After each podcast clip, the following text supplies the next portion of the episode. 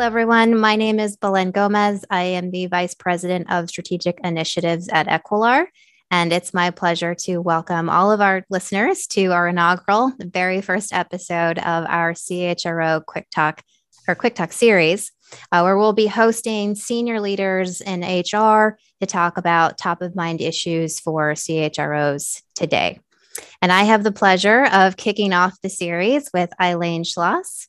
Eileen is the former CHRO of Medidata. She also serves on several public and nonprofit boards, including Alteryx, Sprinklr, CCC Intelligent Solutions, and ShareThrough, just to name a few boards that she has uh, served.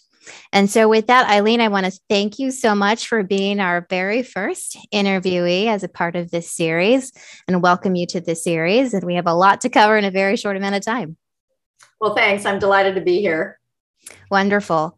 So I wanted to start off the conversation with a topic that, that we had discussed previously, which is this opportunity for CHRO engagement at the board level, thinking about the boards that they work with currently, but also thinking longer term in terms of the opportunity for them to grow and develop and think about that next step toward board service for themselves. Mm-hmm. And I think about a recent article that we saw come out from Bloomberg, I think it was just a, a few weeks back where they looked at the data, they looked at the representation of new board members coming on over the past year that mm-hmm. had an HR background compared to the year prior. I think it was a 20% increase, 20% increase of board members joining from an HR background in, in the past year. And I think the data and just the anecdotal information that we hear, which is there's a high high value to executives who are coming from an HR background to bring that level of expertise to the board. And so I want to start there and have you just tell us a bit about your journey, how you made that transition from senior HR executive to now sitting board member. Yeah, thanks for that. And the context around that, because things have changed so drastically in the last five years. I did retire just about five years ago. And during my last year in Psy, it was actually my CEO who said to me, You should be serving on boards. And I said, I would love to. But five years ago, nobody was really thinking about HR leaders as being primary board members. It was always CFOs or recently seated and retired CEOs. And his response was that that makes no sense because half of the work I do with the board is all the work that you do with me the comp committee, the equity management, um, board recruitment, nom gov committee, succession planning, all of those things that HR leaders do all year long on a regular basis and have that interaction with um, board members, particularly comp committee members. So I have to give much credit to uh, my ally and sponsor, my previous HR or um, CEO, who uh, basically introduced me to a couple of um, investors, previous investors of the company, who were ready to add independent board members to some of their companies that were going public. I had the pleasure of meeting Dean Stoecker. He was the CEO at the time of Alteryx. They had just gone public. And he said, Not only do I want independent uh, board members, I want women on my board. And by the way, this was before the California legislation came through. And he said, more importantly, I need somebody on my board that really understands human capital, culture, and all the other things that I deal with on the board that are not all the financial metrics. So that was over almost five years ago. I joined Alteryx. And since then, through my uh, consulting work with Advent International Private Equity Firm, they exposed me to one of their portfolio companies who was also going public.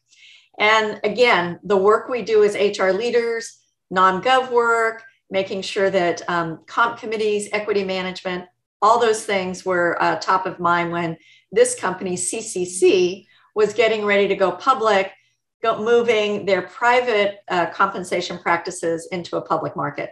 So I'll pause there because there were so many um, opportunities that I was able to be um, introduced to mostly because my deep compensation background. And I know that's an area you want to ta- uh, tap into. So I'll yes, that that is a great segue to to the next question that we have teed up, which is in our conversations we talked about how deep knowledge of executive compensation and broad based compensation practices is a huge advantage for CHROs to bring value, again, not only to the boards that they're working with at their companies, but also positioning for future board opportunities and really having that level of expertise and, and technical knowledge. So, if you could share a little bit about just your perspective as a former CHRO, as a board member, now evaluating candidates, um, thinking about candidates and, and in particular the comp committee and how well positioned CHROs are to, to capitalize on that area of expertise. Absolutely. As a matter of fact, I would say more so in the last two years than ever before. When I think about, I, I talk to a lot of candidates, mostly women, who are really interested in joining a board. And my first question is why do you want to join a board? Do you really know what board work is all about? And across most uh, businesses, the board work really is done in the committees. And there are three primary committees the audit committee, the compensation committee, and the NomGov or nominating gov governance committee, we call NomGov. The, the audit committee, they're definitely looking for financial expertise, people that um, are considered uh, certified financial uh, individuals. However, the comp committee and the nom-gov committee, if you think about the work that the senior HR leader does, interacting with the chair of the comp committee, driving the agenda, working with the CEO and the general counsel on whatever the proposals are for that uh, quarter or that year around executive comp, around equity management. In today's environment, all of the things that are going on around um, new and different incentives because of whether it's the great resignation or there's a lot of turnover at the more senior level. And we have to go above and beyond to do some of the recruiting um, activities to get some of these folks across the line that may be out of guidelines. So the hr leader has to be really deeply involved and understand what's happening real time in the compensation market and be able to put a compelling case together for the comp committee, certainly working with the chair in advance, and then presenting to the comp committee, obviously with the partnership and um, guidance from the CEO, and sit there and talk about why are we making this proposal? What impact does it have on the business? If you think about most companies, the largest cost of running a company is the cost of labor. And if you get that wrong by a point too high or too low, you are significantly impacting the cost of running that business.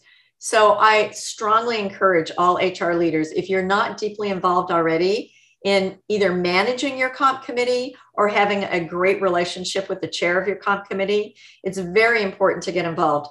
Obviously, we always use outside consultants, um, such as Radford and Compensia and that sort of thing.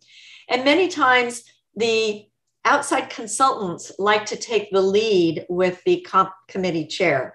I think it's equally important for the head of HR to build that very strong relationship with the outside comp consultant, since they are the one that, that are generating all the survey data that goes to the um, outside consultant. You want to be managing that process very carefully, not just submitting the data and then having it go to the comp committee chair. So I would encourage all of the HR leaders to really think about who their outside committee um, is using for their uh, comp consultants and to build that relationship. And if possible, if it works between the general counsel and the CEO, that you can manage the comp committee, meaning putting together the agenda, understanding um, each of the proposals that go out on an annual basis. That's going to pay dividends when you are looking for a board seat. The other area that is really important as I um, screen folks for board positions is the nominating and governance committee. Mm-hmm. Typically, that has uh, historically been succession planning has been the key factor for the nom-gov committee and adding new board members. Well, in the last couple of years, ESG has become a mainstay of looking at companies, both public and private, what are the non financial metrics that companies need to be reporting on these days? And that has typically been falling in the nom gov committee. And so ESG, I'm sure most of you know what that stands for. The E is the environment, the G is the governance of the board, and the S is really a lot of the work that HR leaders are doing. The S uh, wants us to report on things like pay equity, distribution of wealth uh, amongst the company, training and development of your employees, diversity metrics, health and safety, all of the things that we do on a day to day basis as HR leaders. So the good news is these are becoming standard requirements for non financial metrics for all public companies, and many private companies are following suit. So the nom-gov committee is typically the place where the ESG responsibility is moving to. Sometimes it sits in the audit committee. Periodically, it'll sit in the comp committee because there's a lot of compensation elements about the S part of ESG. But by and large, the nom-gov committee is a place where the um, ESG responsibility is um, housed. So if you don't know about all of the non financial metrics that are being asked about uh, these days around ESG, I would recommend getting online. There are a lot of uh, white papers that are out there. I particularly like the, um, the World Economic Council put together a um, business, an international business council. And that's a great resource to really look at what are those non financial metrics you need to become familiar with in your own company, but also as you seek a board opportunity, being able to speak to those. Eileen, you touched on really from our past conversation the three main topics that boards are focused on today. You mentioned to me, you said it's top of mind for your boards compensation, ESG, and succession planning. And we talked about how, again, well positioned, primed CHROs are to support their boards, support their organizations in those three particular areas. And I think you've outlined it so nicely already. But is there anything else you would add in addition to that in terms of topics that are top of mind for boards where CHROs are sort of looked to for expertise and insight and, and your expectation as a board member? Well, I think the good news is in today's environment, if you look back two years ago when COVID hit, um, and who was front and center in looking at how are we going to manage this workforce through COVID? And some companies became overnight essential, and other companies were considered distressed. The HR person in either case was dealing with all of the uh, compensation impact of that. And so, understanding when there's a, an external crisis, how are you managing it? How are you um, delivering to the board creative solutions on working with your CEO and general counsel and CFO on these are how we need to manage the workforce in today's environment. After that's kind of settled down, I would kind of call it settling down at this point. But when that got, when the worst got behind us, then all of a sudden social justice came into um, the forefront. And from that, the good news about that is the the um, emphasis and attention on diversity, equity, and inclusion just expanded exponentially. As HR leaders, we've been involved in DEI, you know, from the very beginning of our careers and whatever companies we worked at. We were always promoting diversity, equity, and inclusion, but it never got named in such a way as it did uh, last summer. So understanding what your company's philosophy is, how you are being perceived both internally and externally, making sure that you, as the HR leader, are constantly assessing your um, organization and how effective you are along the journey of DEI.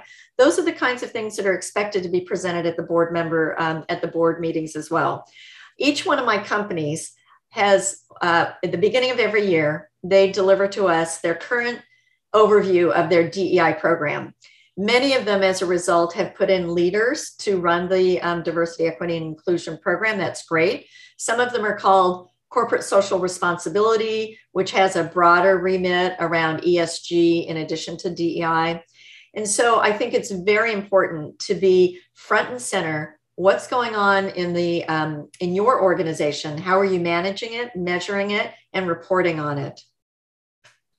Eileen, I think that's an excellent place to leave our CHRO quick talk. And again, I just want to thank you for participating and being our very first episode one interviewee. Appreciate the time.